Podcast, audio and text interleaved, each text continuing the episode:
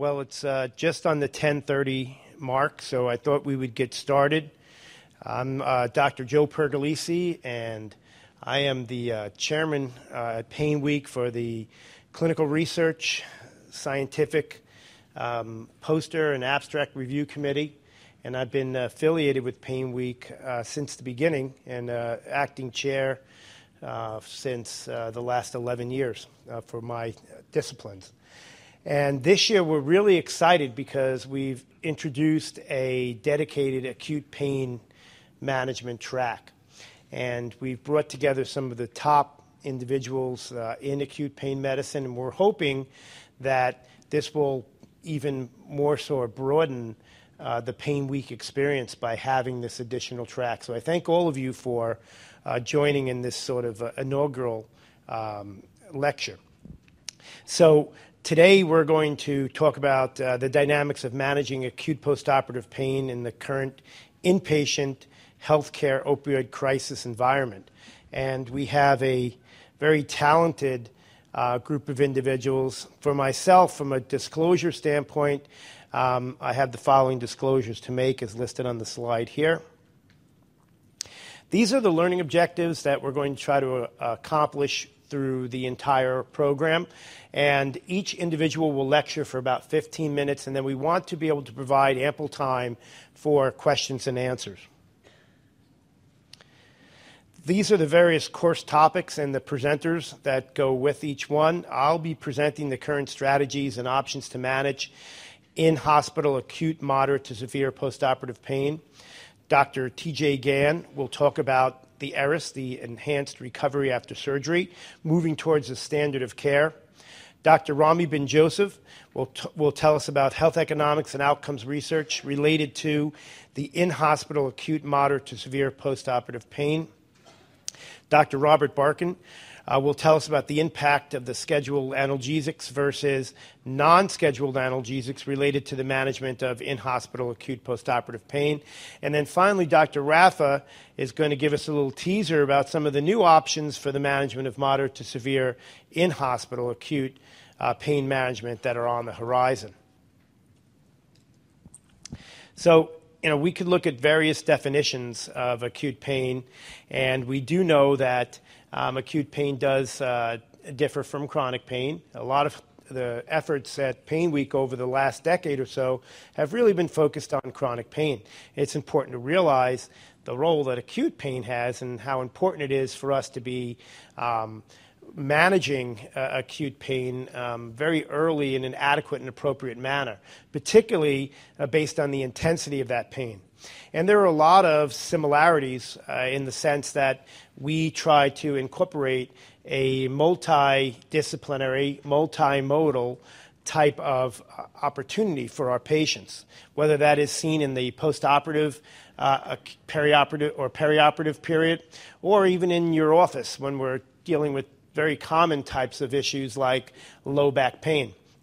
And I think you're going to start to see various articles now talking about um, what may be uh, the best approach to treating uh, conditions like uh, new onset of low back pain, etc.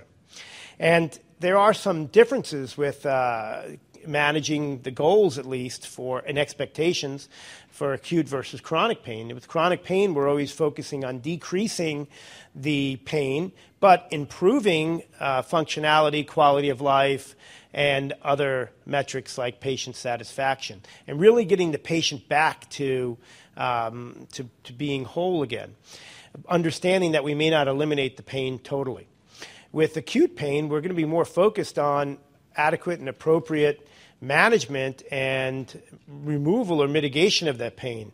Now, that sometimes can be problematic from a patient perspective. If you look at the various BAPs that are out there, belief, attitude, and perception surveys of patients, patients know that they're going to have acute postoperative pain after they have a surgical uh, encounter. Um, but a lot of them do have some unrealistic expectations that uh, may be driven by marketing campaigns uh, like uh, painless surgery, etc. So, um, this is the goal, obviously, for us to be able to achieve that, but setting appropriate expectations is important. And doing that in a manner which uh, particularly in a hospital setting, allows us to effectively uh, transition the patient through up to discharge is important. But having uh, adequate plans for the management of patients when they come home so that they do not return back to the hospital because of pain um, are important because of the new healthcare measures and episodic care.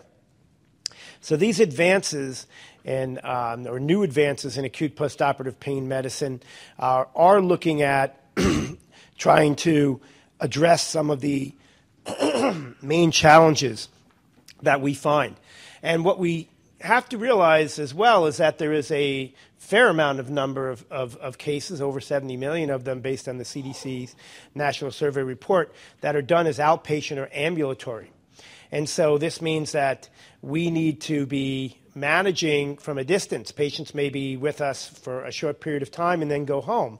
And need to have their medications uh, administered at home. And we're looking at lots of different ways of doing that, including some very novel delivery systems, extended release options of various drugs, and even medical devices. The use of a multimodal analgesic regimen uh, does bring uh, various um, opportunities and advantages.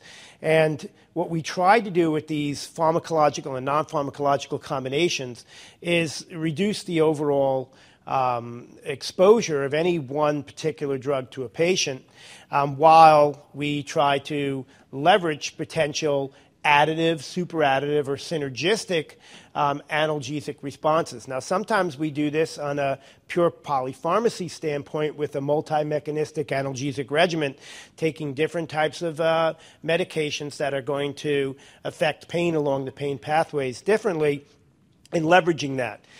Uh, the assumption is that by combining two agents, you may be able to reduce the dose of either one. But what we find is that through isobolographic determinations, this is not always true, that um, we don't always get an additive, superadditive, or synergistic analgesic effect. And sometimes we may actually put our patients in more harm because uh, we're increasing the potential risk of side effects. Not only that, we have to be cognizant when we use multi-mechanistic analgesic regimens that there are clinically relevant pharmacokinetic and pharmacodynamic drug-drug interactions that we have to be aware of. You know, when we use analgesics, we want the on-target effect. But analgesics also have other pharmacodynamic effects that are inherent to their uh, actions, and these extrinsic um, activities, these off target activities, manifest as adverse events. So we want to make sure that when we do different types of combinations that we're trying to avoid that. And overall, we do want to try to aggressively, adequately mitigate or reduce or remove pain whenever possible. So, if you look at pain, it is a complex, uh, multifactorial, etiological representation, particularly post operative pain, and appropriate management then should include a multimodal, multi-mechanistic analgesic therapeutic approach.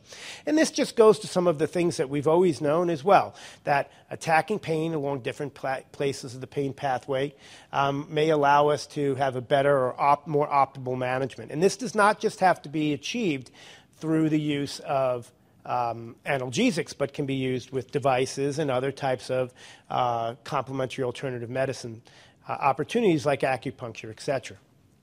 Some of the basic components of synergistic uh, analgesic regimens are listed here. And again, both interventional procedures, um, procedures that uh, are going to look at using different types of uh, techniques, uh, local infiltration. Um, this, in combination with what our surgical colleagues are doing uh, on the other side of the uh, ether screen, um, have all led to improvements in postoperative care and the management of the perioperative pain. And the management of acute pain in a postoperative setting is very much uh, looked at from a quality measurement standpoint. Dr. Ben Joseph will give you some more insight, and so will Dr. Barkin on this. But you know, we're all being judged constantly, not just by our patients and the outcomes that we have, uh, also by our colleagues, but we're being judged by the payers and um, the individuals who grant licenses, et cetera. So it is important to realize that with these new healthcare measures, uh, things like value-based purchasing, et cetera, that these quality metrics are definable. And there's been a lot of question about this, uh, particularly when it came to uh, pain as the fifth vital sign in the hospital setting with JCAHO and using uh, mandatory um, pain scores and mandatory reassessing of pain. And again, this is uh, an area that needs more input from practitioners uh, and clinicians uh, like yourself to help our regulatory and legislative individuals understand the value of improved patient outcomes. Analgesic gaps are one area that we should be very cognitive of and focus. And analgesic gaps can fall broadly under the term of oligoanalgesia, where we are treating pain but not adequately.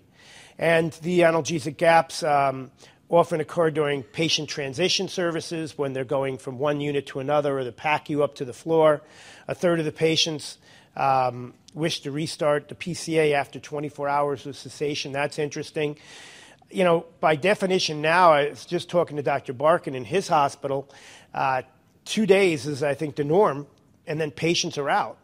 Uh, of the hospital. You know, most patients are not being kept in the hospital longer than that.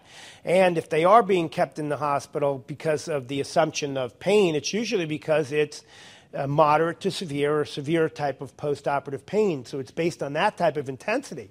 So the real question is how can we effectively manage their pain so that they can, can transition to the home? And Dr. Gan's going to tell us a little about what we're doing on a national level to figure that out.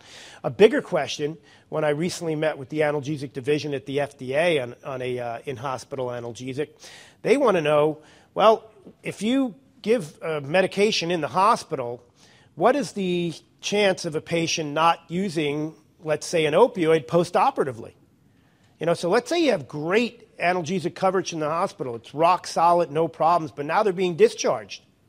And they're afraid, you know, what, what happens from that point on?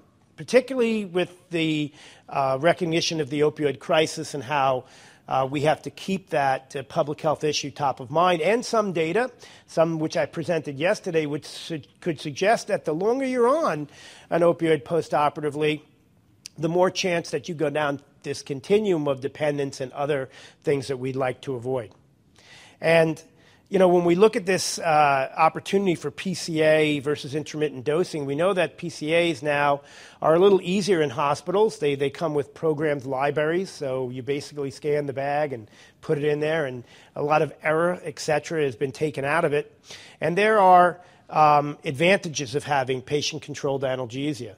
But we also have the uh, long acting local anesthetics that are currently on the market and more being developed that we need to consider and see how that fits into these paradigms. When we do look at peaks and troughs that are created by IV bolus dosing, we have to think about some of the newer concepts that are out there. You know, when we do have these peaks and troughs, one, particularly when it comes to nonsteroidal anti-inflammatories, do we really need to have that much systemic exposure? Dr. Raffa and I have published papers that have looked at um, tissue kinetics as opposed to plasma levels when it comes to the effectiveness of NSAIDs, particularly in these acute pain models. So we have to ask ourselves, do we, are we using a sledgehammer to hit a tack right now when we're giving these big bolus doses? And then we're going to have peaks. And then what happens at the end when patients start to feel pain? Is there some form of temporal summation or stepping up? Is that why the next dose doesn't really last as long or produce the same type of analgesic effect. These are all things that we're going to be looking at in this new era of drug development. And I applaud the FDA. They recently came out with two new guidance documents one for PKPD modeling that was just released uh, beginning of this week. I suggest you all take a look at that if you do drug development. And announcements yesterday by Dr. Gottlieb of a rehauling of the um, analgesic uh, guidance documents. So we're in for very exciting times when it comes to uh, postoperative pain, when it comes to acute and chronic pain, and analgesic development. We look at postoperative acute pain and its transition to chronic pain, and these data here, uh, again, just to highlight some of the things that we know. and again, sort of calls to action the responsibility for us to be to evaluate their pain and aggressively, adequately, appropriately reduce the pain as best as we can and get them ready to transition to more of a outpatient setting where they're going to self-manage or they're going to be managed by uh, non-qualified healthcare providers, i.e., family members. so, with that, I'm going to uh, turn our program over to our next speaker, and that is Dr. T.J. Gan. Uh, Dr. T.J. Gan is going to discuss enhanced recovery after surgery, moving forward towards standard of care.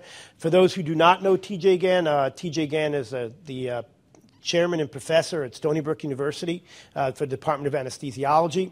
He is a, a world renowned expert in uh, perioperative care, in, uh, which, uh, which includes a, uh, additional expertise in analgesic uh, management of patients in the perioperative period. I'm very honored to have TJ here, particularly at our inaugural pain, acute pain launch. So I thank you and I wish you all to welcome TJ to the stage.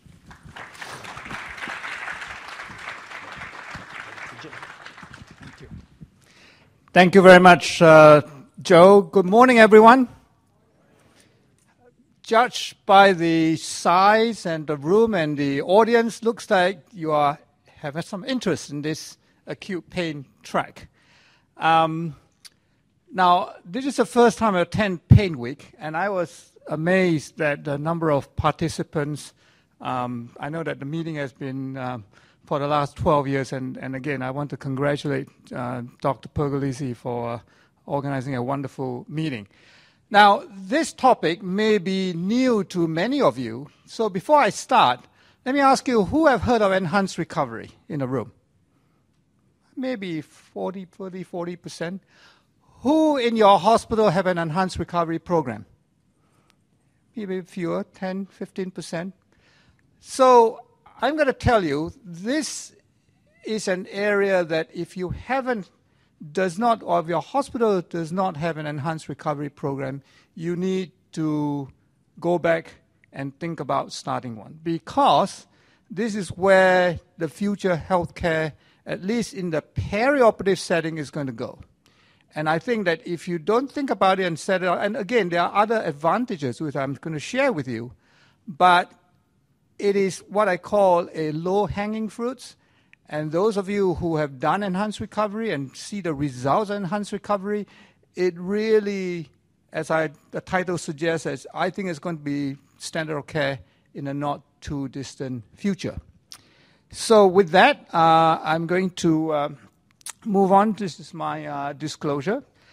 So, why are we talking about enhanced recovery after surgery? And what is enhanced recovery after surgery. Now, many of you know the traditional care model that we are familiar with is very siloed. I'm an anesthesiologist and I do acute pain. And often I have no idea what my surgeons do in the operating period. As anesthesiology, we drop the patient off in the PACU and you say, okay, what is the next patient, right? Until when you hear your surgeon sometimes tell you, you know that Mrs. Smith that you took care of a week ago, Mrs. Smith is still in the hospital, who had a minor, fairly minor procedure. He should be out of hospital in two or three days. Now, we often have no idea why Mrs. Smith is in the hospital. And I would say that some of the reason why Mrs. Smith is in hospital may be resulted from your care in the operating room. And that is why I think enhanced recovery offer an opportunity for us to work as a team. It's an interdisciplinary, multimodal concept. It's a new concept, it's a new paradigm because this is not what we are used to. Surgeon had no idea what we do across the ether screen, what I call the blood brain barrier. Blood on the other side, brain on the other side. Any surgeons in the room? but it represents a new paradigm shift. It is getting the evidence that we already have, practicing evidence based medicine, brings evidence based medicine into real practice rather than I'm going to wait for the next bigger trial before I implement the result of this trial. And it's comprehensive because it takes the patient from the beginning of their conversation with the surgeon all the way through their surgery into post operative care. Think about it. If you are going to have surgery or your loved one going to have surgery, don't you want someone who really knows how to take care of these perioperative patients? Don't you want someone who are comprehensive about each phase of the care? And that is what enhanced recovery is about. So let's just take a little, a little look at what was the historical perspective of enhanced recovery. Where did it all come from? Now, you heard the buzzword about ERAS, enhanced recovery after surgery. American Society Anesthesiologists have this uh, uh, perioperative surgical home model, PSH model. You can call it whatever you like, but the principles is fairly simple. And it really started off about 20 years ago by this surgeon called Hendrik Kehlet. He's a colorectal surgeon, no longer in practice, but certainly has done a lot of work on enhanced recovery. 20 years ago, 20 years ago, he published this paper in the Lancet. He was a colorectal surgeon. He was trying to challenge perioperative care. Now, you may remember in those days, after colorectal procedures, we will routinely wait for bowel sound to come back, right? Before you take the nasogastric tube out, before you start feeding, you always want to hear the bowel sound, right? So he did something that is totally out of the box, totally against standard of care in those days. He fed patient before bowel sound came back. And in those days, almost all the surgeons said this guy is practicing outside the fringe of conventional medicine. Who gave food or drinks before the bowel sound comes back? No one. But in this publication, he recruited nine consecutive patients and implemented a what he called a fast track protocol, which is similar to what we call enhanced recovery today. Now, if you look at the regimen, what does it focus on? A lot on pain, a lot on fluid management, a lot about getting patient up and about after surgery, a lot about challenging the bowel after surgery. Epidural analgesia, avoid opioids, multimodal analgesia. This is what we are talking about. Avoid putting drains. In those days, everyone had an NG, NG tube after bowel surgery. Today, almost no one has an NG tube after routine bowel surgery. Avoid putting drains in. Take the urinary catheter out, all the tubes. If you can get the tubes out as early as possible, the earlier the patient can get on their recovery, the less risk of infections. So, practicing all this, this is what he found. Nine consecutive patients, right? Not bad to get a publication in the Lancet for nine patients, right? So these nine consecutive patients, and he found that implementing this protocol, he was able to get a patient to drink on post-op day one. Six patients had bowel movement on post-op day one, two on post-op day two. No vomiting, two patients had slight nausea. Patient out of bed, median of six to eight hours on post-op day one and day two. Impressively, six patients were discharged on post-op day two, the rest on post-op day three. Now, this was 20 years ago it's still pretty impressive by today's standard. On average, bowel surgery patients stay for three, five, six, seven days.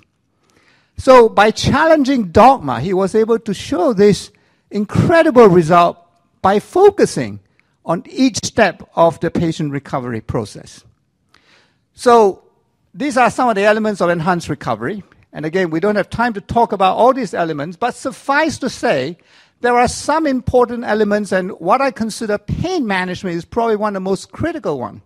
If you can get the pain management right, you have a high success rate of achieving enhanced recovery. Now, Dr. Pergolizzi talked about this risk of opioid. Again, we know that every day about 100 people die because of opioid overdose. Now, you may say that, okay, these are all chronic opioid abuse, nothing to do with acute setting. Not so fast. This recent study suggests that perhaps one in 10 patients reported becoming addicted to opioids following surgery. One in 10. 10% of a patient potentially could become addicted and potentially die from the opioid prescription following surgery. Now, this is something we got to think about because we may have created that. The surgeons may have created that by giving a large number of pills. You may recall having minor procedures and you get 60 to 90 Percocet, Vicodin, and you may take a few and then the rest, what happened? In the medicine cupboard, right? And other people can have free f- flow of some of these opioids. So, what are we trying to achieve here? Now, what we are trying to achieve really is to trying to provide a comprehensive pain management strategy. And this is one of the consensus guidelines that we got together. We form a society called the, the organization called Perioperative Quality Initiative, and the aim of that organization is to periodically come together and provide some guiding principle and consensus guidelines for clinicians. And again, you can see that part of this protocol is providing non-opioid analgesic, non-steroidal, acetaminophen, gabapentinoids, local anesthetic, blocks, dexamethasone. So we do have a number of very effective analgesic that we have, we can use in a perioperative setting. And the question is, how often do we adopt that? No doubt many of you understand the principles, but when you come to actually prescribing it, unless you have it protocolized in a order set, often it is being left out. So, what is, a, what is our aim in trying to achieve in the optimal analgesia after surgery? So, there are really three aims. One is to optimize patient comfort, at the same time, having the fastest functional recovery with fewest side effects. And that really are the aims. And I would say to any of you who practices enhanced recovery, if you can live these post-operative dreams. So what does post-operative dream stand for? D for drinking, E for eating, A for analgesia, M for mobilizing after surgery, and S for sleeping. Now, if you can achieve these five elements, you have a well running, successful, enhanced recovery. Think about it. If patient can achieve these five things, they don't need to be in the hospital. They should get out of the hospital and get onto their recovery road. So, lastly, just want to present to you this is an enhanced recovery protocol that we started when I was at Duke University, probably in uh, almost like seven, eight years ago now. Now, at that time, it turns out that one of the earliest enhanced recovery protocol. And it all came because Hendrik Kehlet, Uh, the surgeon I mentioned to you, we have been good friends for many years. And at one of the meetings, he challenged me. He said, You guys in the US is practicing in the medieval ages. We have been doing enhanced recovery for many years. So I said, okay, Hendrik, I'm going to go back to my institution. I'm going to start enhanced recovery, and the rest was history. So, using this fairly simple protocol, preoperatively educate patients, screening for malnutrition, again, something that we don't do very well, carbohydrate drink to try to avoid patients uh, from starving for 12 hours. ASA say you can drink clear fluid after two hours before surgery. And therefore, we actually allow patients to drink clear fluid up to two hours before surgery. And many of you in your hospital still NPO by mouth from midnight. Intraoperatively, two, three major components. Analgesic management, either using a regional blockade, multimodal analgesia, reduce opioids, Fluid management is another critical component and trying to avoid some of the drains that you routinely put in patients. Postoperatively, Fairly simple. Get the patient up and about. Get the patient to eat and drink as early as possible. Optimize analgesia, optimize fluid. That is all you need to do. And its outcome is remarkable. Let me share with you some of the outcomes. This is length of stay. For colorectal procedures, overall you save two days length of stay. Two days. It's huge. If you can save two days for each patient, imagine how many hospital beds it free up. And that means that a hospital can then admit these additional patients. Some were done open, some were done laparoscopic. And even laparoscopic procedures, we were still able to save on average two days by using enhanced recovery principles. And that is remarkable. And that can be achieved in any of your hospitals if you work together as a team to establish enhanced recovery. Look at some other outcome. Fluid management, instead of giving too much fluid, which we tend to do, making patient edematous, and I almost see patients sometimes who had long procedures, who had liters and liters of crystalloid. What did they look like post-operatively? They look like a Michelin man, right? And you could imagine if you can see edema on the outside, the bowels, edema is going to take days for them to recover. So you are giving a lot of fluids, and some of them you need to uh, admit the patient to intensive care and let them pee for the next few days.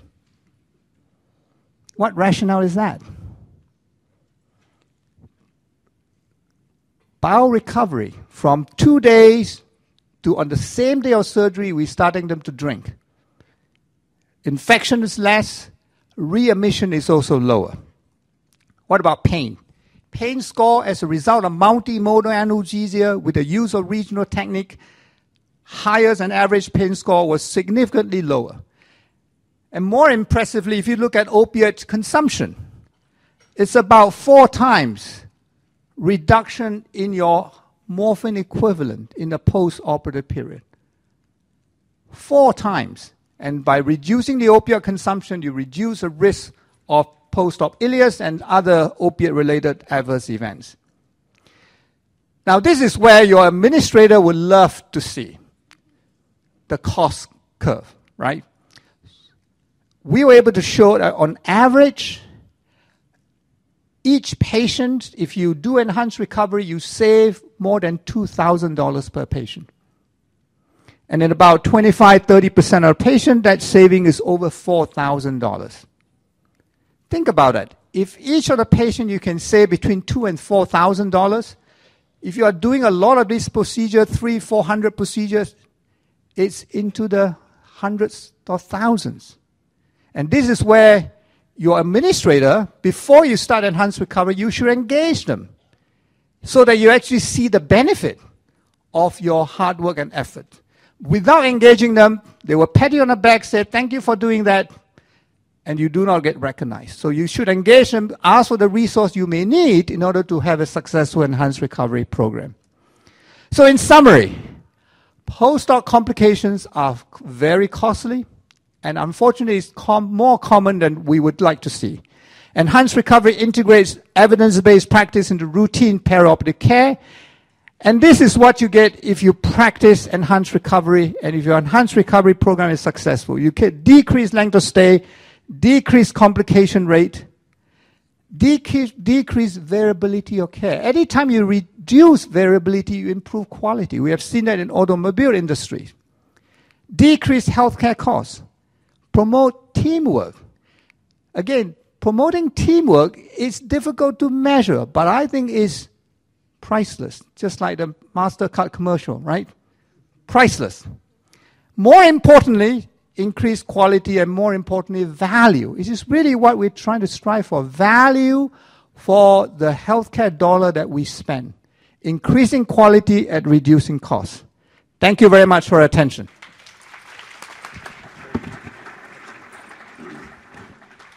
Thank you very much, Dr. Gan. What a wonderful way to kick off uh, this inaugural track. Um, now I'm going to have the privilege of introducing Dr. Rami Ben Joseph, one of the uh, world leading healthcare economics and research uh, researchers out there, uh, extensive background in uh, pharmacology and health economics and outcomes research. And he's going to tell us about using real world data and evaluation of postoperative pain in inpatient setting. Thank you, Dr. Pergolizzi, and thank you, Dr. Gan, for your presentation. Hey, good morning, everybody. So, Dr. Gan talked about your administrator. How often do you, have you had an experience that you come to your administrator with an idea, and he goes, oh, that sounds just about right? you need data. However, often we use clinical trials data. We use data from randomized clinical trials. And they're not exactly what you do in, re- in regular practice. Do you remember Mrs. Smith from Dr. Gan's presentation, the one who's still in the hospital, still waiting to be discharged? You don't really know what's going on, and you need to find other ways to evaluate treatment patterns and come up with evidence that can, cha- can help you implement enhanced recovery program or program that looks at a reduction of opioids consumption post surgery. Uh, I'm a consultant with Momentum Hand uh, with NEMA Research. And in this presentation, at the end of it, you should be able to understand and describe what are real world data, how they're different than randomized clinical trials, what are the strengths and limitations of those real world data, and what do you actually need to measure if you're trying to make a point to your administrator and try to implement a change in your institution. Uh, my presentation is based upon a report of the International Society of Pharmacoeconomics and Outcomes Research. And let's talk about the data landscape. We all know about preclinical trials, early phase, pivotal trials, phase 3B, and phase 4 trials. Great trials, very, very informative, but most of them are designed for very, very specific purposes. They're very strict inclusion criteria, exclusion criteria, very strong protocol driven. And in many cases, they're actually very different than how you practice pain and how you practice medicine. So, what are real world data? You have a definition. I'm going to share with you several definitions, and they're basically trying to say the same thing. Those are situations where the researchers doesn't really control the intervention. You're trying to replicate or assess real world settings and letting the physician do what they usually do in their regular practice. Uh, real world data are often needed by payers. If you go to a payer only with randomized clinical trial, you're most likely going to get questions about how does it affect my institution? My physicians are behaving differently. And you need to have those data. My simple definition of real world data is almost is as simple as it is anything that is not a randomized clinical trial. That's just a simple definition. Usually works. You'll hear about it in very, very different names. You'll hear them referred to as prospective observation study, non-interventional observation, database study, post, uh, prospective registries, retrospective registries, and electronic medical record analysis. All of those are names of different types of real world data. Again, I talked about the uh, different perspectives, and again, it is an umbrella term that refers to anything that is not a randomized trial. Let's talk about value. If you have to deal with your administrator, what is value? Value is like beauty. It's whatever you want it to be. You might look at a beautiful painting and look, oh, this is amazing. I went to the Metropolitan a few weeks ago, and there was this huge painting of white. I didn't understand it. I didn't get it. But I thought it was very, very expensive. well, it's very valuable, but not for me. So when you think about value, think about your audience. What do they care about? If your administrator is the one who's making the decision, are they going to care about the patient productivity loss? Are they going to worry about the cost for the entire hospital? Or are they going to worry about one specific department? If you're trying to get a new drug on formulary and you talk to the pharmacy director, are they going to care about the budget to just their pharmacy? Maybe that's it. Maybe that's really what matters to them. Are they going to worry about the budget for the entire hospital? And what if it's part of a larger healthcare system? Are they going to worry about value as part of the outpatient settings in addition to the inpatient settings? So when you try to develop an evaluation, think about your audience. Try to understand what is the message that you try to communicate. Make sure that you design the message in a way that is not too complex and your audience can understand it. Often you go into real world data, you go into health economics, it's kind of very, very easy to go into very complex details and you lose the audience. So try to make sure that you understand the audience, be very clear about what is value, and try to tell them what is relevant to them. I'll focus about different types of outcomes. There are the economic outcomes, there are direct medical that are exactly what's happening to the patient. There are the direct non-medical that includes, include trans- transportation, for example, ambulance service, and you have indirect, such as loss of productivity for the patients or loss of productivity for the caregiver. Again, think about your audience. Are they going to care about that? Is that relevant for them? We all know about morbidity and mortality However, often people confuse that with quality of life or patient reported outcomes. They are not the same. Patient might have a certain level of mobility, but they might be able to function just, that, just well and have no impact on the quality of life, although on the face of it, they have a significant level of mobility. So think about all of those endpoints. What are the benefits of real world data? In clinical trials, you get efficacy you get protocol driven, very carefully selected groups of patients, and you get great data about efficacy. In real world data, you're getting effectiveness. You can study multiple intervention. You can look into long term benefits and harms. You can look at diverse population. And you can basically measure everything that makes sense. You're not restricted to just one primary hypothesis or one primary endpoint. You can look at resource usage, quality of life, and so on. And sometimes you have to use a real world study when it's just not possible to do a randomized clinical trial. You might have, be looking at a rare event that is hard to find the patient, or you might be at, looking at a situation when you can't get patients to start smoking if you want to study smoking. So there are many uses for those trials. Limitation, they're not as strong. Randomized clinical trials are much more stronger. There are great statistical techniques. It's very easy to analyze them and your audience usually is trained to understand those kind of data. It's easy to explain them. In real world data, with moving into more advanced statistics, it's hard to explain. There's a selection bias, and they're not simple. I'm going to skip a few slides so I can stay online on time. So I'm going to show you, if you're looking at the clinical trials that looking at post-surgical care, what do you need to do? In inpatient settings. Total cost of treatment. That would be cost for the entire hospital. Or if it's a healthcare system, this could be cost for the entire healthcare system. Cost of pharmaceutical, that's right to, to the pharmacy director. Cost of laboratories, cost of the procedures, cost of treating adverse events. If you have an issue with constipation, for example, you have to measure that. If you have an intervention that takes more time of the nursing staff, you have to measure that. But again, you shouldn't be stopping just at the discharge point. It's very common and very important to continue following patients at least 30 days post discharge and see what have happened to them after they were discharged. If you're trying to implement an opioid free anesthesia, how many of those patients are continuing to be opioid free after surgery and how many of them are now back on opioids? You have to think about those endpoints. In conclusion, I'm not trying to say that randomized clinical trials are not relevant. Randomized clinical trials are absolutely essential and provide the building blocks and the foundation for our understanding of medicine. However, real world data provide us that other perspective that helps us to understand what happens when your physician in the regular practice is working on a patient, what happens to the patients, and to the economics of the treatment. Thank you very much. Thank you. Again, thank you very much, uh, Dr. Ben Joseph. Excellent lecture.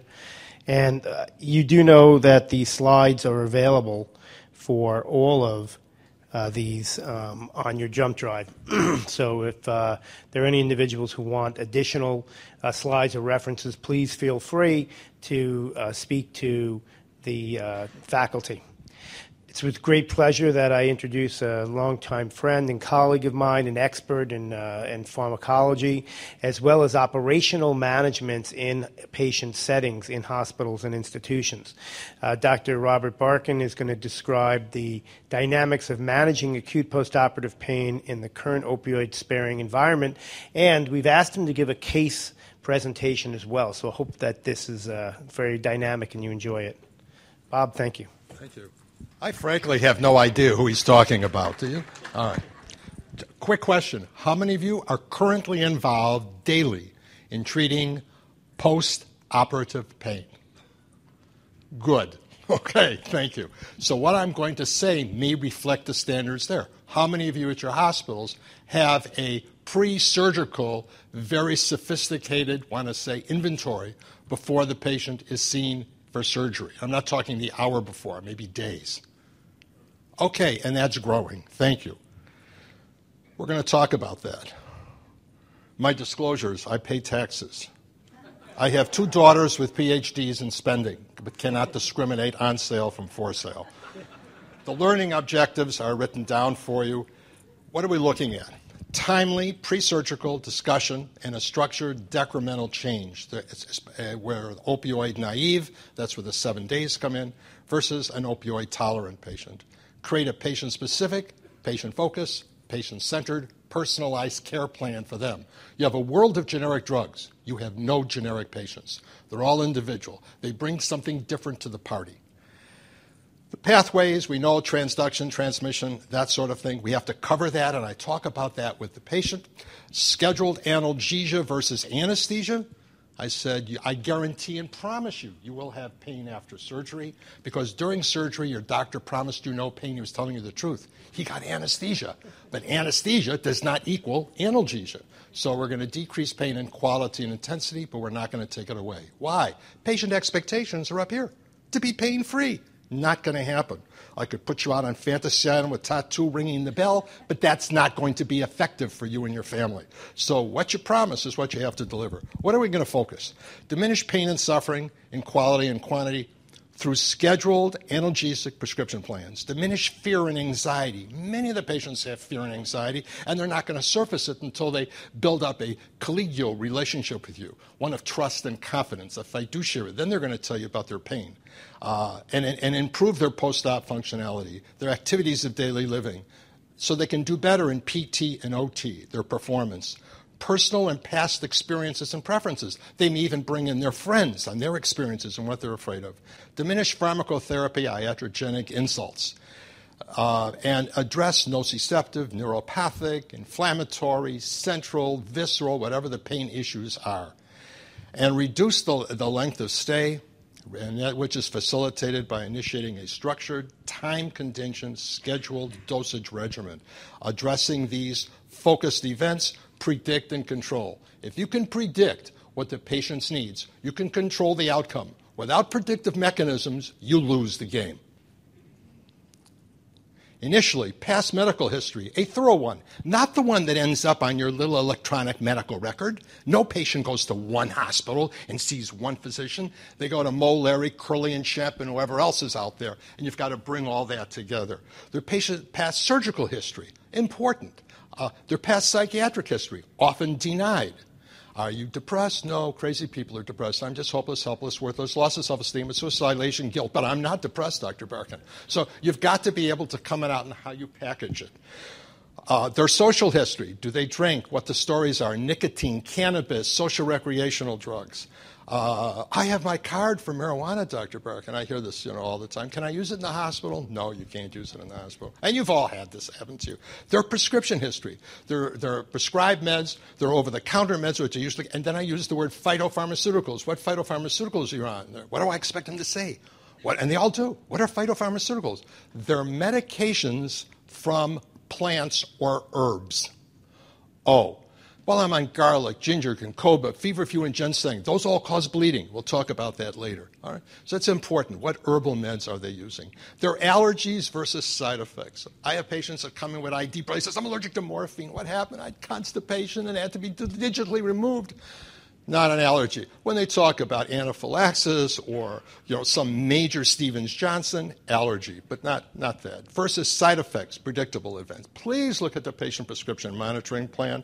I do I do before every visit. If I see a patient on a 30-day cycle, it's done before each visit.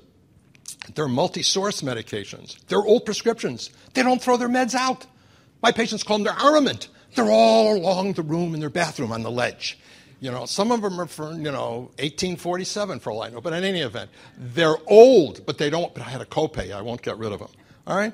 Uh, take a look at what their friends are giving them as a way of information. The spouses, I love a spouse when they come to the intervention because the spouse tells the truth. You know, the, the men, do you snore? No. And then gets a in the ribs. Mm. What do you mean I snore? I sleep downstairs every night on the couch. You do? I didn't know that. So, anyway, you've got to be able to get that down, uh, especially for the snoring. What they've done on the internet, external travel to the U.S., laboratory EKG evaluations, and above all, what's going on with their QTC prolongation. Multimodal pharmacotherapy, we've heard it over and over, a structured, scheduled regimen, overlapping intervals, PRNs are for breakthrough pain to decrease the higher doses of what you're doing schedulally, comorbid painful syndromes and diagnosis, which patients often try to amalgamate when they see you. You have post op surgery. What are you going to do? And they've had a knee. What are you going to do about my back, my shoulder? What are you going to do about my Crohn's, my IBS? What about my migraine, my fibromyalgia, my osteoarthritis? I said, I'm only here to correct the surgery. I have no magic wand. I tell them my little granddaughter took her magic wand to Montessori today. I'd love to have it, but I can't wave it and it's going to go away. But they expect more. Expectations, very important. Expectations. Bring their expectations down to where you can deliver the goods because that's how you're judged. And then, of course, you can use neuraxial opioids, uh, epidural steroid injections, and the intrathecal route. Pharmacotherapy, a broad base of agents that you can use for the patients, whether it's acetaminophen, NSAIDs, for example, scheduled ketorolac by the IV dose, or PO NSAIDs. They can have anesthetics, antidepressants that are SNRIs, tizanidine or if you need them for skeletal muscle relaxants, NMDA receptor antagonists such as ketamine and magnesium, nitrous oxide, uh, nitric oxide, excuse me, nitrous oxide, uh, and dextromethorphan, opioids, the oral route, or I don't like to take meds. Well, we have meds for the buccal route then. So you find out what their needs are, all right? And then we're going to talk about that in the cases. Scheduled doses with limited short acting agents for breakthrough pain, anesthetics such as sodium channel blockers, short or long acting, topical agents, microneedle patches, and treatment plan has to have an exit. Ex military, we all have to have an exit strategy. So the tr- exit strategy, five to seven uh, to 10 days after surgery, depending upon the type of surgery and how involved it was, or surgeries, if it's trauma, would be appropriate. Extensive procedures that simulate uh, home routines such as or where they're going to extended care facilities or nursing homes are very very applicable. What are they going to be doing at home? How are they going to be keeping in contact with you? Time contingent plans. What time you get up? What time you go to sleep? Do you have nocturia? What periods of the day do you want the most pain relief? Periods of antecedent pain. Cover it. Will their insurance and their pbms allow it? Which is an important issue that we've all come across with prior auths and peer-to-peer things and all that, making things a little bit, little bit greatly difficult for us. It takes 40 minutes to do a prior auth. Time schedule for decremental change, the lowest effective dose to participate in home, a patient without precipitating abstinence or withdrawal behavior, stop all former historical meds. Take that one home to the bank. Put that on the label of the meds that you prescribe. Stop all your pain meds you had at home unless you contact us personally. Otherwise, well, I'll take a little of this, and I'll take a little of that. I have propoxyphene, Dr. Barkin. It's been discontinued for nine years. But anyway, they'll keep it up. So please be careful with it. Uh, and then maintain bilateral open dialogue with the patient, the family, and the caregiver following hospital discharge. That's important. Now, every prescription says monitor. Who's doing the monitoring? Always remember that. Here's our first case 49 year old male, 73 inches tall, 270 pounds. What does he do for a living? He's got more letters after his name than Dr. Pergolizzi has. MBA, JD, CPA. He's the CEO of a 100 person, 180 person law firm. What are his hobbies? Running, basketball, biking, golf, etc. Pain score, 4 to 10 out of 10. It's a function of movement, comfortable. Uh, with 4 out of 10, achy, dull, neuropathic, nociceptive, past medical history. Migraine, hypercholesterolemia, GERD, obstructive sleep apnea, but he doesn't like his CPAP worn. So you have a danger there now. He doesn't like it. His wife says he takes it off. Thank God for his wife.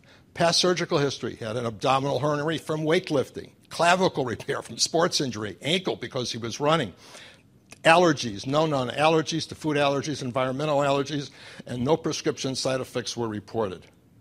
Social history. He's married. He's got two kids. Oh, children. What do I have to do with the meds when I send him home? I tell him to lock them up. Lock up on the label. Alcohol. He confesses one and a half ounces of whiskey a day. Told him he has to stop. Nicotine, one cigar a day, seven days a week, must stop. Cannabis on the weekend only, one per day. Social recreation. This is what he admitted to. He opened the door. Okay? And uh, he, uh, he denies social recreational drug use. Past psychiatrist uh, denies any uh, psychiatric episodes. He has the DIMS, what I call the DIMS, disorders of, of initiating and maintaining sleep. He sleeps from 11 p.m. to 3 a.m. per day.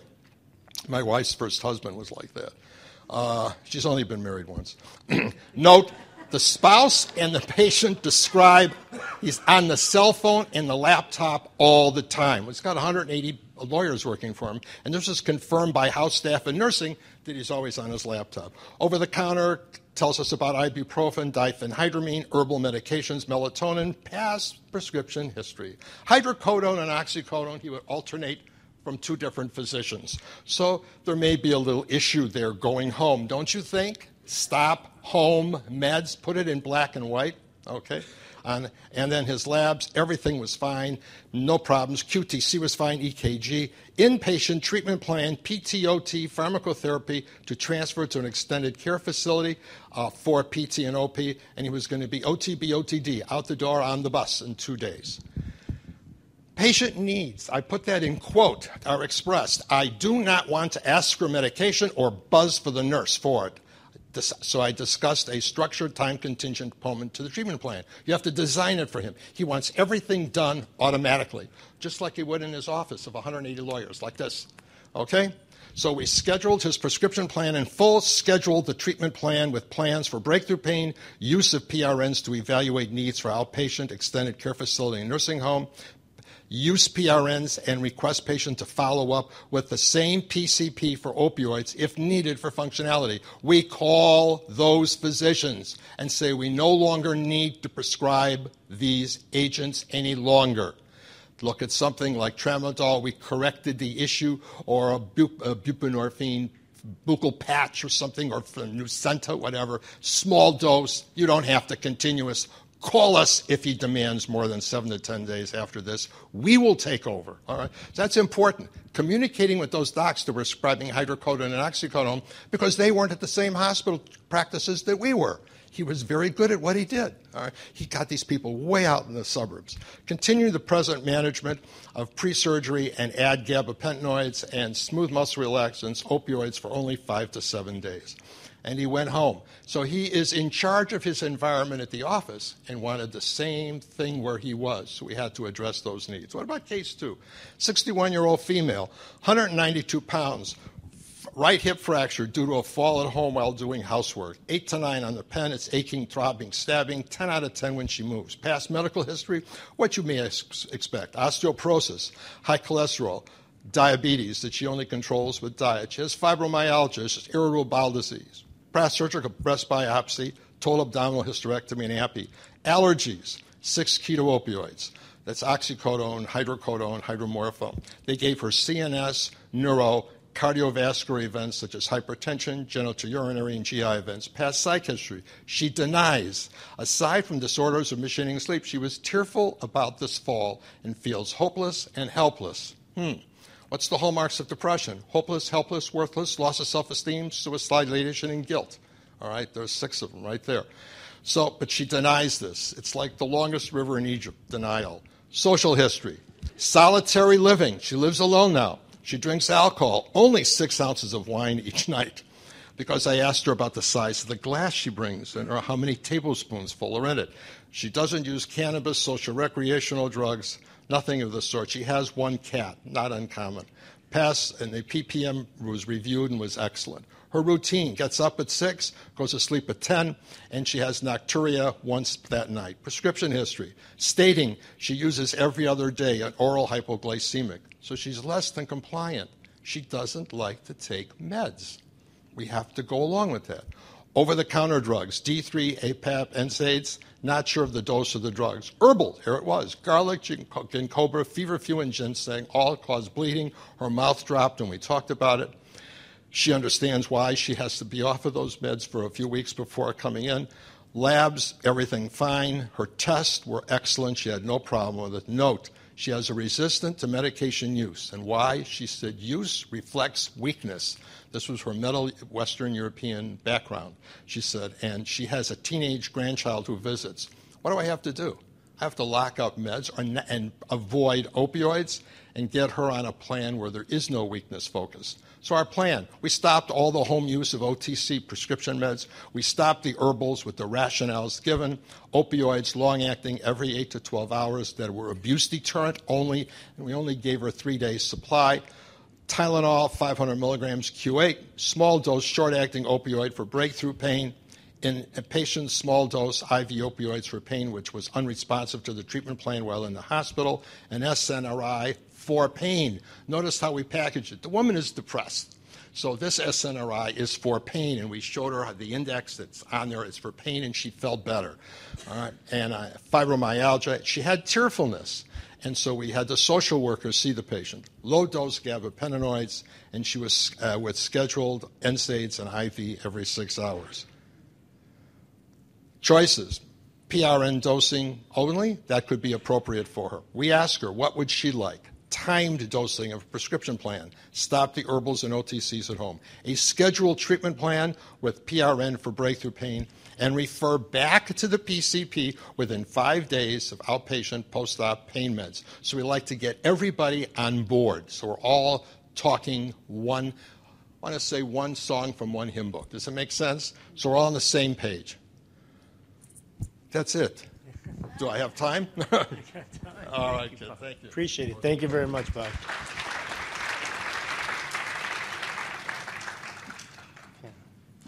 And now I'd like to introduce Dr. Robert Raffa. Rob, Bob has been uh, faculty at Pain Week for a number of years, and uh, next year we're um, contemplating a preclinical pathway for analgesics. And Bob has extensive uh, uh, background in that. Used to be the CNS lead at uh, Janssen for the analgesics. Bob um, is usually uh, very, very humble, but Bob is one of the individuals who actually helped define the mechanism of action of tramadol. So Grünenthal had an idea. And Bob actually said, well, this is what it does. Um, you don't meet many people like that. So it's with great honor that I uh, introduce Professor and Dr. Robert uh, Raffa.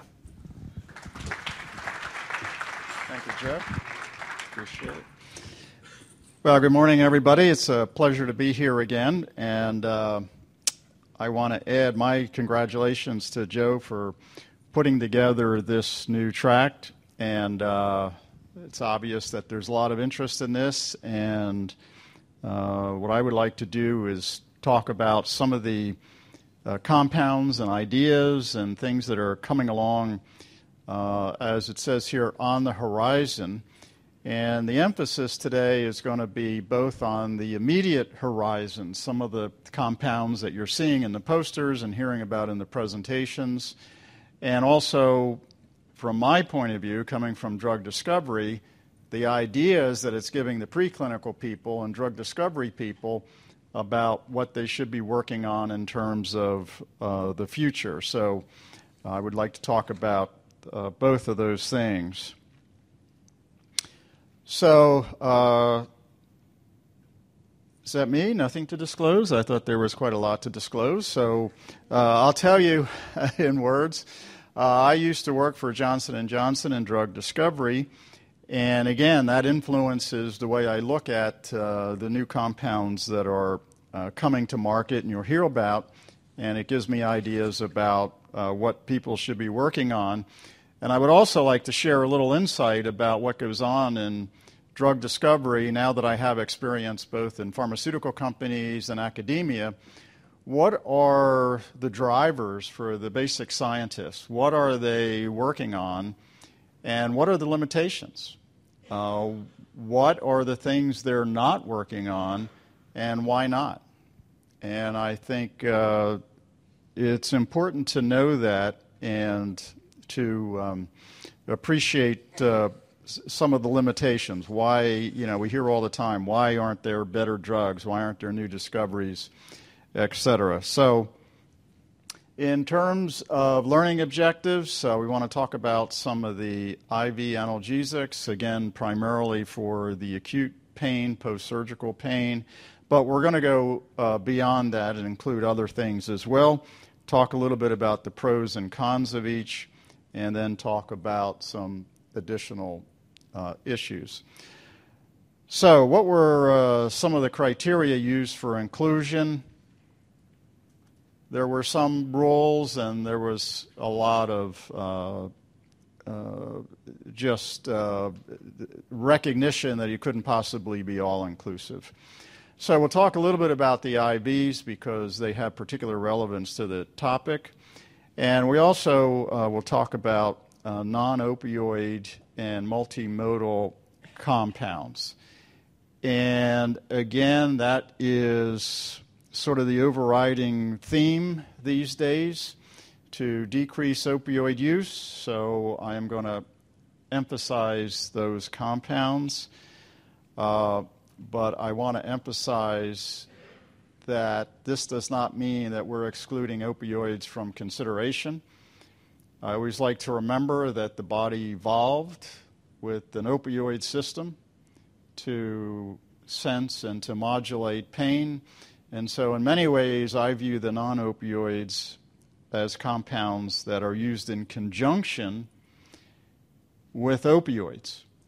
If not with exogenous, exogenously administered opioids, the patient is experiencing opioid administration by the endogenous opioids.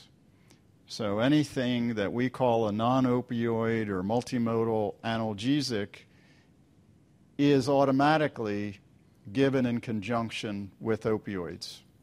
Even if we don't do it, the body is doing it. But I want to concentrate on those that are uh, classified as non opioid or uh, multimodal.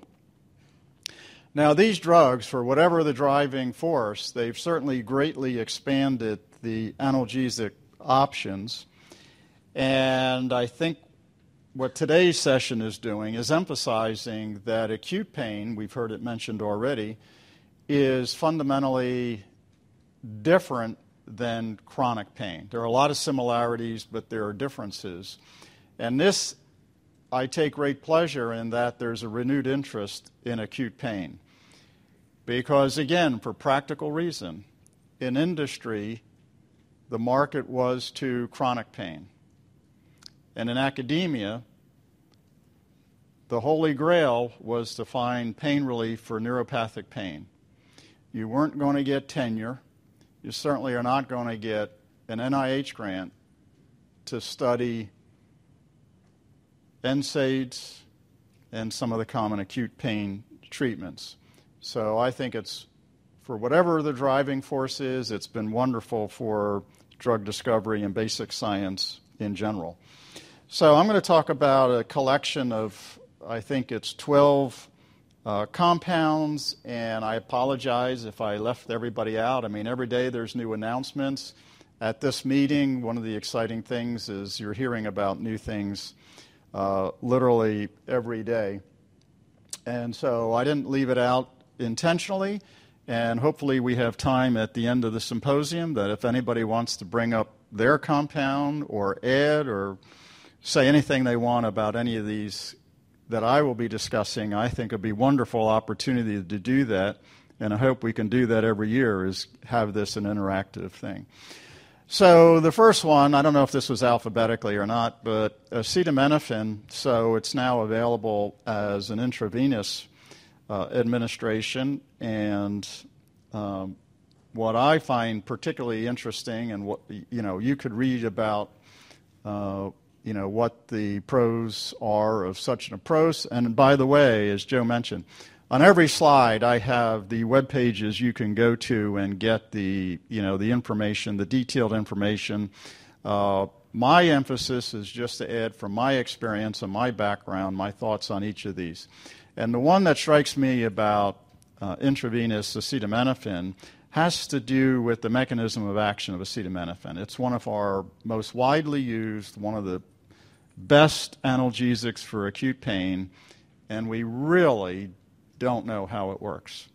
I mean, there have been all sorts of ideas, and basically, as a new pain mechanism is discovered, it's said that acetaminophen works that way. It was originally said to be COX1, then it was said to be COX2, then it was said to be COX3 and now there's other mechanisms. So, what excites me about IV acetaminophen, in addition to the clinical uh, attributes, is that it might allow us to get some insight about how this drug is really working. Because it would be nice, wouldn't it, if we could find another acetaminophen that didn't have the toxicity. The problem, of course, is that we don't know how acetaminophen works, and in this day and age, in the pharmaceutical companies and even in academia, they won't even begin to look at trying to find a better one because they can't set up a test tube assay to do it. And so we're really at a complete loss. And so, at least with the IV, we can begin to look at those things. So, as you know, there's two current sort of major views of how acetaminophen works. One is through a central mechanism, and we published long ago that there is an interaction between the brain and spinal cord in the action of acetaminophen. You need both. Acetaminophen cannot be explained by saying it works either on the brain or the spinal cord and not both. And the other sort of current popular idea, and they're not mutually exclusive, is that acetaminophen needs to be metabolized to a cannabinoid, and that's how it works. And so, what it really excites me about the IV, again, in addition to the clinical, is that it might help give us insight into how this drug is working. And then, once we have better insight, then we have the targets to go after uh, a better one. So the next one is a local anesthetic, and this is sort of the exact opposite in terms of mechanism of action because we know exactly how the local anesthetics work. They block activity dependent uh, sodium channels, and so the mechanism is clear. The challenge is how do you administer these drugs so that they are, in fact, local? The only thing that makes them local is the way you administer them and it's by the targeted local uh, administration that you separate the therapeutic effects from the adverse effects. So here's an example. Dr. Gan was talking about intraoperative uh, approach. Here's one in which it's given directly during the surgery, and by the formulation, the, the uh, local anesthetic stays in the site. So again, you are decreasing the amount you have to give because some of it's not diffusing away. And the other thing that strikes me about this is notice that uh, they're, they're using um, uh, lipid uh, formulations, nanoparticles, and all those things with this drug and others. And this one's a liposomal suspension. And it reminds me that I think there's an untapped source out there for drug discovery and formulations, and that is in pharmacy school. You know, everybody knows about the clinical departments in pharmacy school, but every pharmacy school, or almost all, has a pharmaceutical sciences department that's usually almost as large as the clinical, and this is what they do. They have been doing this for many years. They could come up with and have already almost any formulation you would want. If you want your drug released two hours before the patient wakes, they have something. If you're worried about your child going to school with a tablet, they have formulations to take care of that. And so uh, if everybody isn't already aware of that, this is, I think, a tremendous, as I said, untapped source of all sorts of possibilities. If you, if you can identify a medical need, if you can think of it, they either already have it or they could quickly come up with it. And they're also very good, by the way, at protecting the IP around it. Uh, the meloxicam, uh, again, I find very interesting because maybe it's time now for a rebirth of studying and paying attention to NSAIDs. So it is true that we know how they work, but we don't know enough to differentiate them. And you know, I think Joe mentioned already about the tissue distribution, you know, the pH and injury versus non-injured t- tissue, etc. And it was about 1990 with the discovery of COX-2 that basically I can tell you everybody in discovery stopped working on new compounds because the large pharmaceutical companies were going to outcompete the smaller ones and nobody in academia was studying the NSAIDs. So, really, in 1990, that year marks the end, sort of the dark ages of NSAIDs. Really, not much has been discovered or thought about them since then. So, I think it's very exciting, and I think there's going to be a lot of discoveries that differentiate the different NSAIDs and uh, hopefully lead to uh, additional exciting things. Uh, alpha 2 agonists, dexmedetomidine, and others, uh, I always get very excited about. In this case, there's, you know, the route of administration should offer some new possibilities. I can tell you in a laboratory, the two most reliable, consistent, rapid, high efficacy pain relievers that work every single time, and there's only two the opioids and alpha 2 agonist. The problem with the alpha 2 agonist is a couple things. One is a concern about cardiovascular effects, and the other is sedation. The cardiovascular effects have two components. One is a very practical one. If you're a pain physician and suddenly your patient has a cardiovascular problem, that's a big deal. You maybe not be able to handle that yourself. The other is the assumption is that the cardiovascular effects always go with an alpha 2 mechanism. And wherever you read, people still believe that. But I could tell you, we had compounds that were pain relievers, had no effect on heart rate, but they did on blood pressure or were pain relievers, had effect on blood pressure and not heart rate. So obviously, we never found the perfect compound, otherwise, we'd be talking about it. But it says to me that there's something missing in the basic science, and there's things to be unlocked yet, and it would be worth pursuing. So the idea here is that you're giving the drug in a way that might uh, decrease uh, the sedation uh, and might also enhance the activity of the endogenous systems. Because remember, in addition to the ascending pain sensing system, there's a very strong descending pain modulatory system. And the big player there is norepinephrine.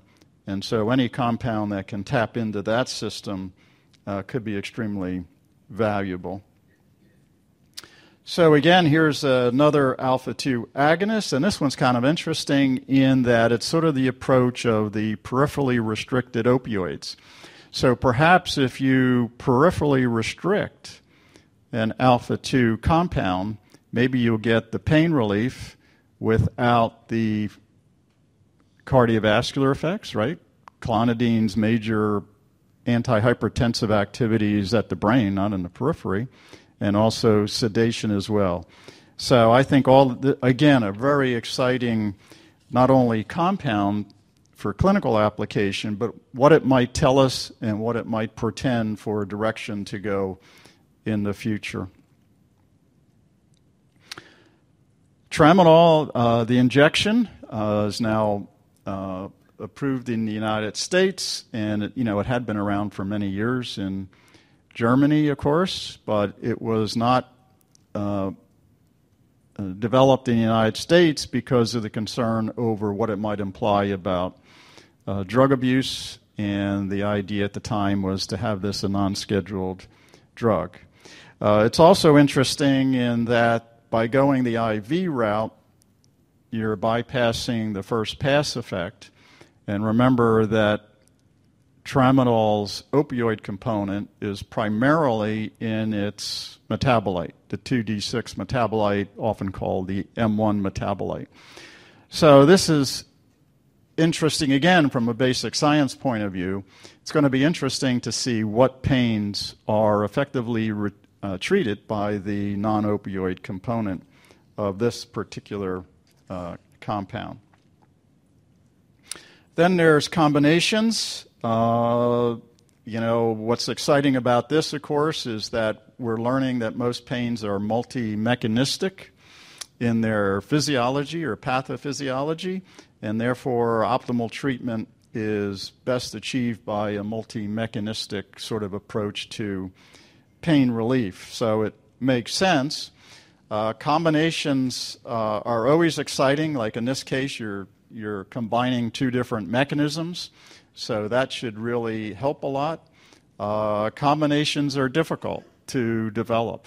Uh, they're not always as quick or inexpensive or as easy a, an approval process as they may seem. So it's always nice to see when these come along and what they tell us about the interaction between the mechanisms.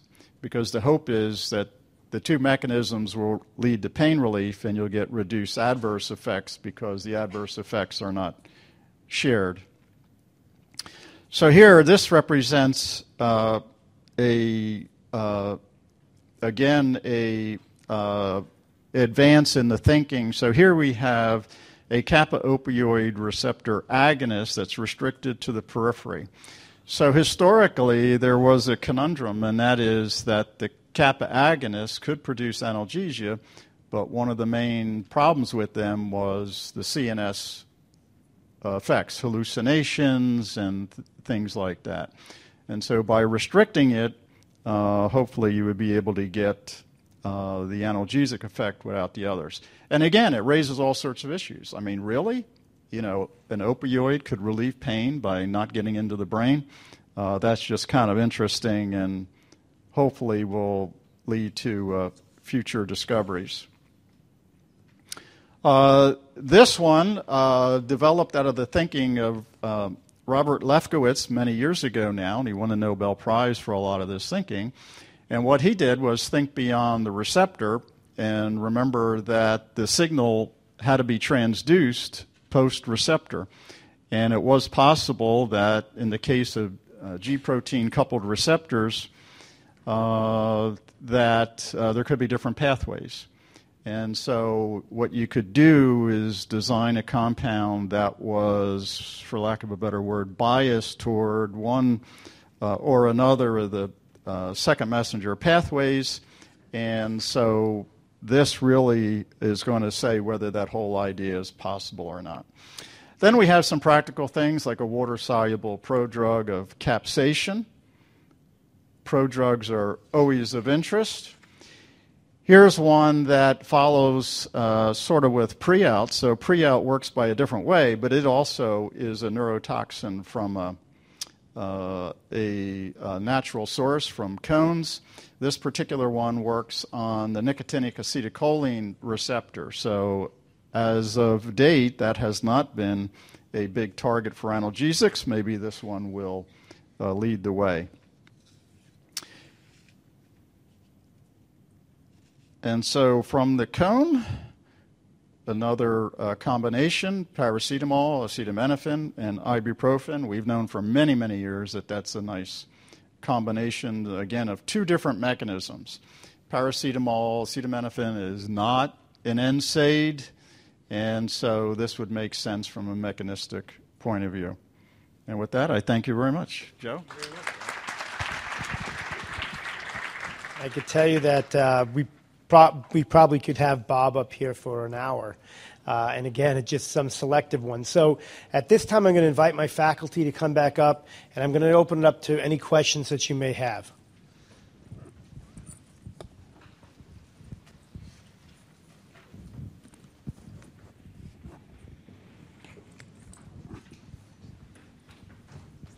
Okay, are there any questions uh, for any of the uh, faculty? Yes, Richard.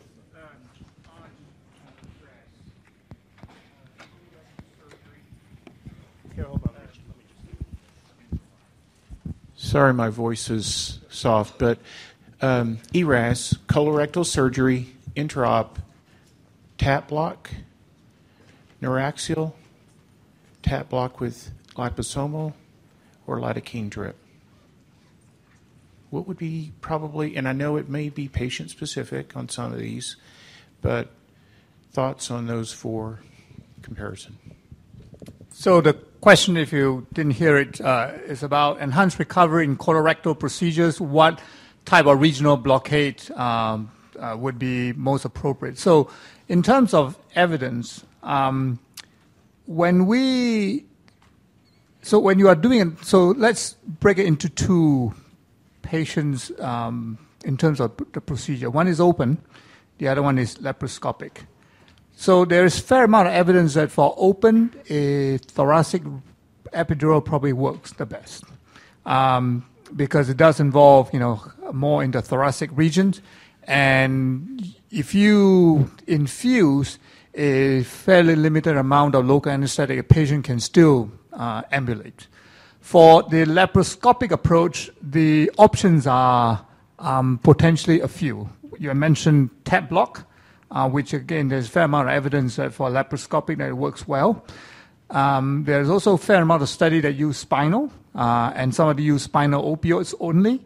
Uh, and that seems to work fairly well because don't forget these patients typically they just need analgesia for about 24 36 hours and then they're about you know they, the next morning they up and about ambulate and we're ready to get them out of hospital so in those situations, I would not recommend the thoracic epidural. I think tap block or spinal, uh, I think it works well. There's also some evidence that local anesthetic infusion uh, seems to work reasonably well. The only concern is that many hospitals don't accept patient on the floor with local anesthetic infusion. And again, I think there's a fair amount of hospital that does it, and I think you know it's fairly safe to do it. So to answer your question, I think tap block and spinal with opioids seems to work well, and has been at least about a dozen study, and there are some meta-analysis that say that it works works well. Hopefully, that answers your question.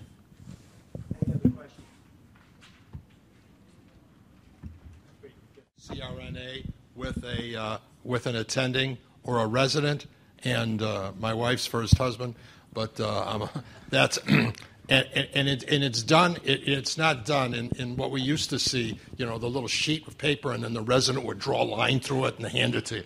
No, it's it takes a minimum of an hour, but that's it, getting in all their tests and things they've had done at other hospitals, and sitting down in a non-threatening environment and discussing outcome and their needs as well as our needs putting it together. So if it's a caregiver or family, they all have issues. And then, and then d- disclose what we're going to do afterwards and the cautions we're going to use. Make sense? Okay. And another question? One moment. I'll give you the mic. This is a question for Dr. Raffa. Uh, how would you, what would you tell the hospital administration who's, trying, who's telling you there's no justification for the cost of IV acetaminophen compared to oral or rectal route. That seems to be an ongoing saga. Thank you, John. Uh, maybe I'll purpose, purposely leave the mic uh, low for this one. you know, I, I don't know. Thank goodness I don't have to get involved with the pricing of things.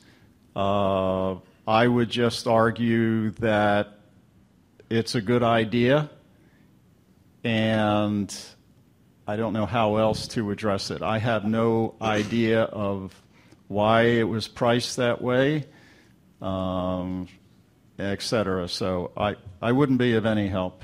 I, I might be able to help you, Charles, on that one. Yeah, so there, there is a paper that Bob and I recently just published that looked difference between in a perioperative setting in a patient who is going to get a multimodal analgesia, opioid plus paracetamol. And when you look at the effect of intraoperative um, opioids given and then oral administration of acetaminophen versus IV administration, there's a lag time in your uh, ability to absorb uh, the uh, acetaminophen in the gut. So there actually is this potential lag time that takes place. You're not going to get the type of analgesic response that you would with parenteral formulation. And that's an article you could look that we recently published. Another question? So what about if you used a rectal acetaminophen, say, like two hours before surgery? Sure. And, you know, I think there, uh, that if we you use rectal instead of PO, a lot of times, uh, again, you're going to have to do this in the um, uh, preoperative holding area.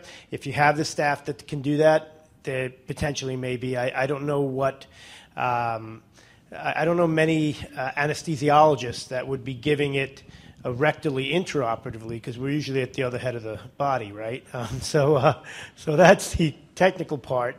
Um, but again, I, I, we have not studied the difference in the, the pharmacokinetic profile on that would be. But obviously, rectal absorption know, we've used this uh, particularly in pediatric uh, anesthesia for a number of years. I think it just comes down to um, working it into the the actual flow schedule and, and, where you'd be doing that. If it would be done in the perioperative holding area, uh, is, is there any issues with actual compliance on that end, or would the you know paracetamol or IV, the acetaminophen come dislodged, etc. Um, because you're going to be doing it you know, an hour or two before. So these are some of the just practical technicalities. Uh, I can speak more to what we found on the oral versus parenteral. You know, there's also there was a, a, sort of anecdotal evidence. I mean, and I think when it comes to pain relief, this is extremely important.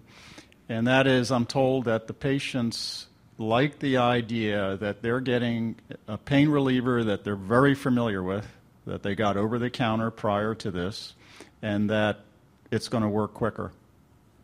So they just love that idea. And the anecdotal evidence is they, they, they use less analgesics because they're just calmer about the whole thing. TJ, can you add anything to that? So um, the only thing I would add is that there, there is a, uh, a paper that looked at um, human volunteers where three route administration were tested, uh, rectal, oral, and IV and they measure uh, the plasma concentration of the acetaminophen as well as the spinal concentration. So if you look at the at least the blood levels, rectal is most erratic. The absorption is very uh, variable, and it peaks around probably to six, almost like six hours after you've given it. Oral is a little bit less erratic, but it still takes about three, two, three hours really for it to peak. And obviously, IV, when you give it, um, it's go into the bloodstream immediately. Again, in that study, they didn't measure pain score, but if you look at the blood level, there were differences.